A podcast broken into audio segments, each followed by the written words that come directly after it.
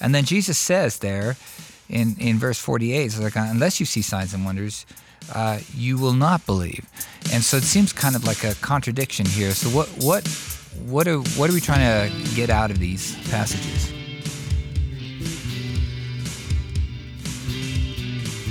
Hey, welcome to Whitefields Community Church Sermon Extra. Great to have you with us once again this week. I'm here with Pastor Nick Cady, who is the pastor of Whitefields Community Church here in Longmont, Colorado. And we are in our series. Um, I forgot what the series title was. Uh, the series is called "So That You May Believe." So that you may believe. Yeah, we're looking at the seven signs that are in in John. If you remember, we came out of before this series, we were doing the seven I am statements, and now we stayed in the Gospel of Song uh, of Gospel of John. Now we're looking at the seven seven signs, and the one we were looking at was out of John chapter four, where the nobleman's uh, son is healed by Jesus. And uh, we'll, if you missed any of that, uh, any of that story or any of that message uh, whitefieldschurch.com. You can find it there at our website. Or if you're into YouTube or Facebook or any of the streaming platforms that uh, you enjoy, uh, you can find it over there. And if you would, you know, you're watching this on YouTube or you're listening to it on a podcast, you know, give us a thumbs up, subscribe, leave us a review, uh, leave us a comment, you know, any kind of engagement like that. Not only do we want to hear from you and, you know, know that we're kind of, you know, making some inroads here, but also it, it helps in in uh, raising us in the in the in the algorithm of the cyberverse. And uh, you know, if people are asking these questions about God and about Jesus and about signs and all these kind of things, uh, that we can provide them with Christ-centered and uh, gospel-centered answers to their questions. But so we here we find ourselves. This is a third of our our series, and we're in John chapter four. It's number two. It's number two. Man, I'm just way off today. so number two, and actually, it starts out. It tells us there Jesus comes back to the place where he actually turned the water into wine. Yeah. So that kind of set me up right there. But we wanted to start today just kind of looking at this. It seems like Jesus is kind of talking out of both sides of his mouth. You know, when he you know, John's writing the whole book of, of John basically about these signs and saying that these signs are so that you believe. And then Jesus says there in, in verse 48, it's like, unless you see signs and wonders, uh, you will not believe. And so it seems kind of like a contradiction here. So what, what, what are, what are we trying to get out of these passages? Yeah. So yeah, Jesus is scolding the Galileans because last time he preached to them, they tried to kill him and this time, uh, now they're welcoming him back. Their attitude towards him has changed, and it's only because they want to see signs and wonders. Um, now, that, that does sound like a contradiction, right? Like if the whole premise of the book is, hey, look at these signs that Jesus performed, this is why you should believe in him, which is literally what John says in chapter 20, verses 30 and 31. And then Jesus kind of scolds people for only believing if they see signs. How do these add up? Well, the, the way it adds up is this you have to understand that the signs are not to be focused on themselves, right? When we start focusing on a sign itself rather than the thing which the sign points to, then we've missed the point completely. So if our focus is only on miracles and wonders, that's not the point. We should be asking, what does this miracle reveal to us? What does it point to? Because Jesus didn't do miracles. That's a, another great question to ask. Why did Jesus do miracles? Was it just because he could? Was it because they're cool and they show his power and they help people? Um, no, what John's telling us is there's a bigger reason. They actually there's a purpose behind them. They serve uh, to do something, and what they serve to do is they serve to point us to who Jesus is, what he came to do, and how you can receive it. So, um, there's a really interesting thing that goes throughout the Gospel of John, and this is what's so so compelling about the Gospel of John is that there are all these layers of complexity that John built into his Gospel, which is really interesting because you know uh, linguistically, John's Gospel is obviously written in Greek by somebody for whom Greek was not their their primary language, right? John was a Jewish person, probably spoke Aramaic and Hebrew, but like many people at the time, would have spoken Greek as a kind of trade language. It would have been the lingua franca of the day. It'd be kind of like if you went to Europe and many people can speak English, but they speak it on varying levels of proficiency. Well, that, that's kind of how it was with Greek in that time. So John writes in Greek and his Greek is correct, but you know it's it's simple, and so, um, and yet in in the simplicity of the language, John adds these layers of complexity, right? Seven signs, seven I am statements. Five times Jesus goes to Jerusalem. He's always going back and forth to Jerusalem. And there's these rep- repeated actions and repeated things that go throughout the book that all point to something. Well, one of the things that's really interesting to note is that in almost every miracle, with at least one really big exception, right, which is chapter 9 when he heals a man who was born blind but in almost every other miracle, Jesus does these things remotely, right? Meaning like he turns water into wine, but he doesn't touch the wine. He tells other people what to do, and as they obey his commands, a miracle takes place. Here, uh, you know, Jesus does a miracle just by speaking a word. In the next miracle in chapter five, Jesus is going to just speak the word and a man is healed. But again, he never doesn't touch the man. And this is a really interesting thing. Like, of course, John says Jesus did a lot of miracles that are not mentioned in this book, but he's chosen to highlight these for a reason. One of the reasons he's highlighting them is because they show us something about Jesus that is important for us today to know. And it would have been important for the people at the time that he wrote to know that as well. Remember, John's gospel was the last of the gospels to be written. It was written chronologically at a time when most people who had become Christians had never seen Jesus in the flesh. And so John's writing to them, telling them something about Jesus that applies to them in that moment. And one of the things he's telling them is Jesus, even though he's not here physically, he is able, fully able to do his work.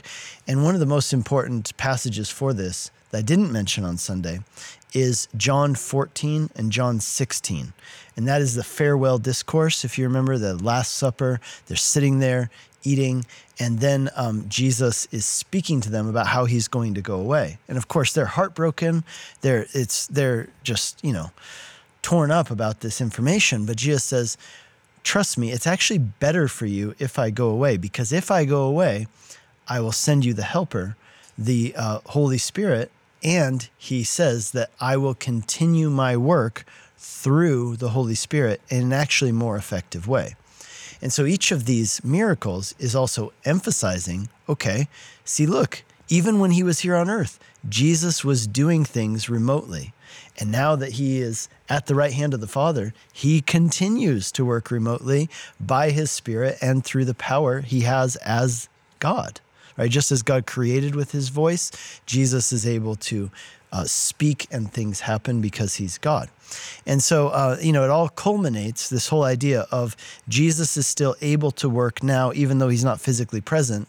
It culminates with um, this statement in John 20, where right before his kind of big reveal thesis statement, these things are written so that you may believe, he says to Thomas, You have believed because you've seen.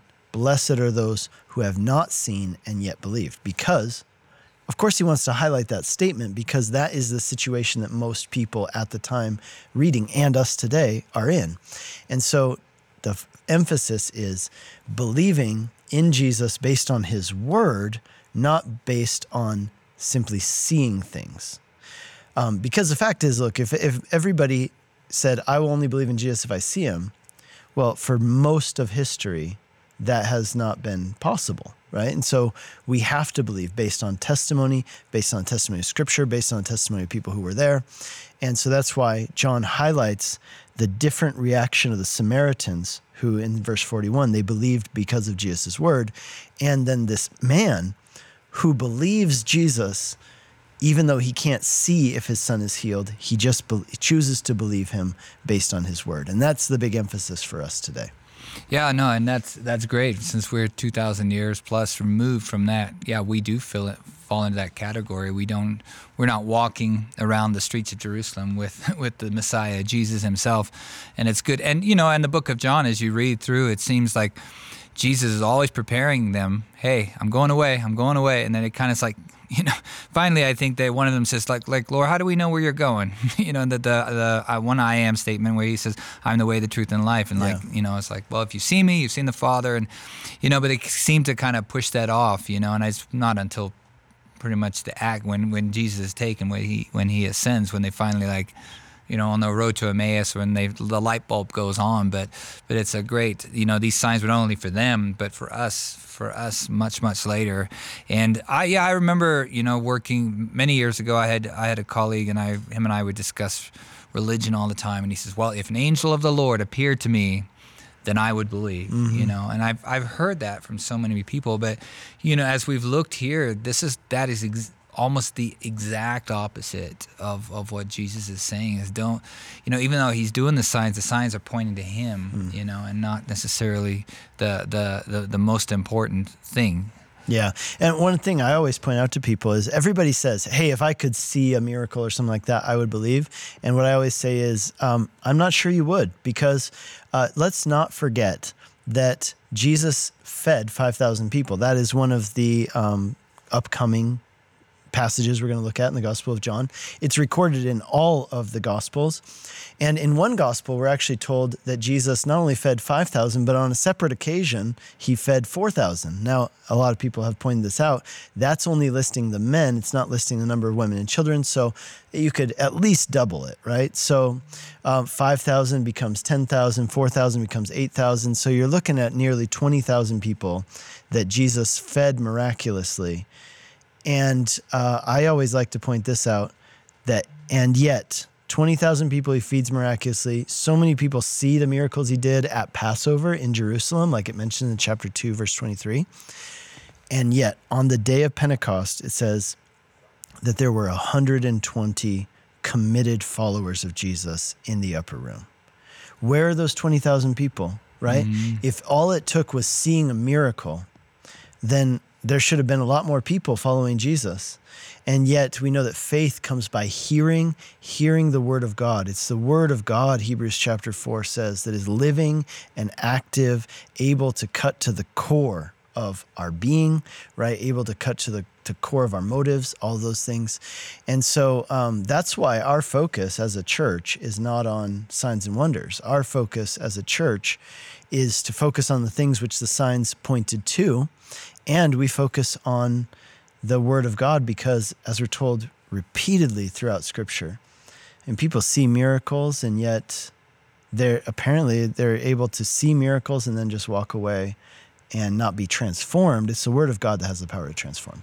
Yeah, that reminds me of that scripture. I think it's John chapter six, where Jesus is speaking to the crowds, and it says, they they found what he said was very hard and said Jesus then turned to his disciples said are you going to leave me as well? And and Peter said like Lord to whom you know shall we go? You know? Yeah, you alone have the words, words, of life. you have the words yeah. of eternal life. And I mean that that should be that's what the the signs and wonders are pointing to is that when it's all said and done you know who do we have left? Well we have Jesus the one the yeah. eternal one, the, the the way, the truth, and the life, and th- and that's the lesson. Because if we make an idol of a sign and a wonder, you know, what does that kind of bring us? But nothing. You know, we we want to go to the source of life, and to the thing that the signs point to, and. Um, and because if we're raised from the dead, we're still going to die again. We want to mm-hmm. be raised eternally, our spiritual we want to be new creations in Christ, and so that and that's a great lesson lesson to learn that um, you know we're not focused on signs and wonders, though we still believe today that God is healing mm-hmm. people and God is still speaking and He's doing miraculous works amongst uh, amongst the, those that call Him Lord. And uh, and you know that's not something we want to we want to discount, but it's not what we search for. We search for the living Christ, then the one who has eternal life. And so you know we uh, you know those those things are resonating with you you know. Search out the lord don't search out the signs. And uh, you know continue with us in the series. We've got a lot more of these signs to come to as as we go through through the the gospel of john. And if you've missed any of them uh, stay with us whitefieldschurch.com you can find us there or sunday mornings. You can catch us online youtube and facebook. And we look forward to seeing you next week. God bless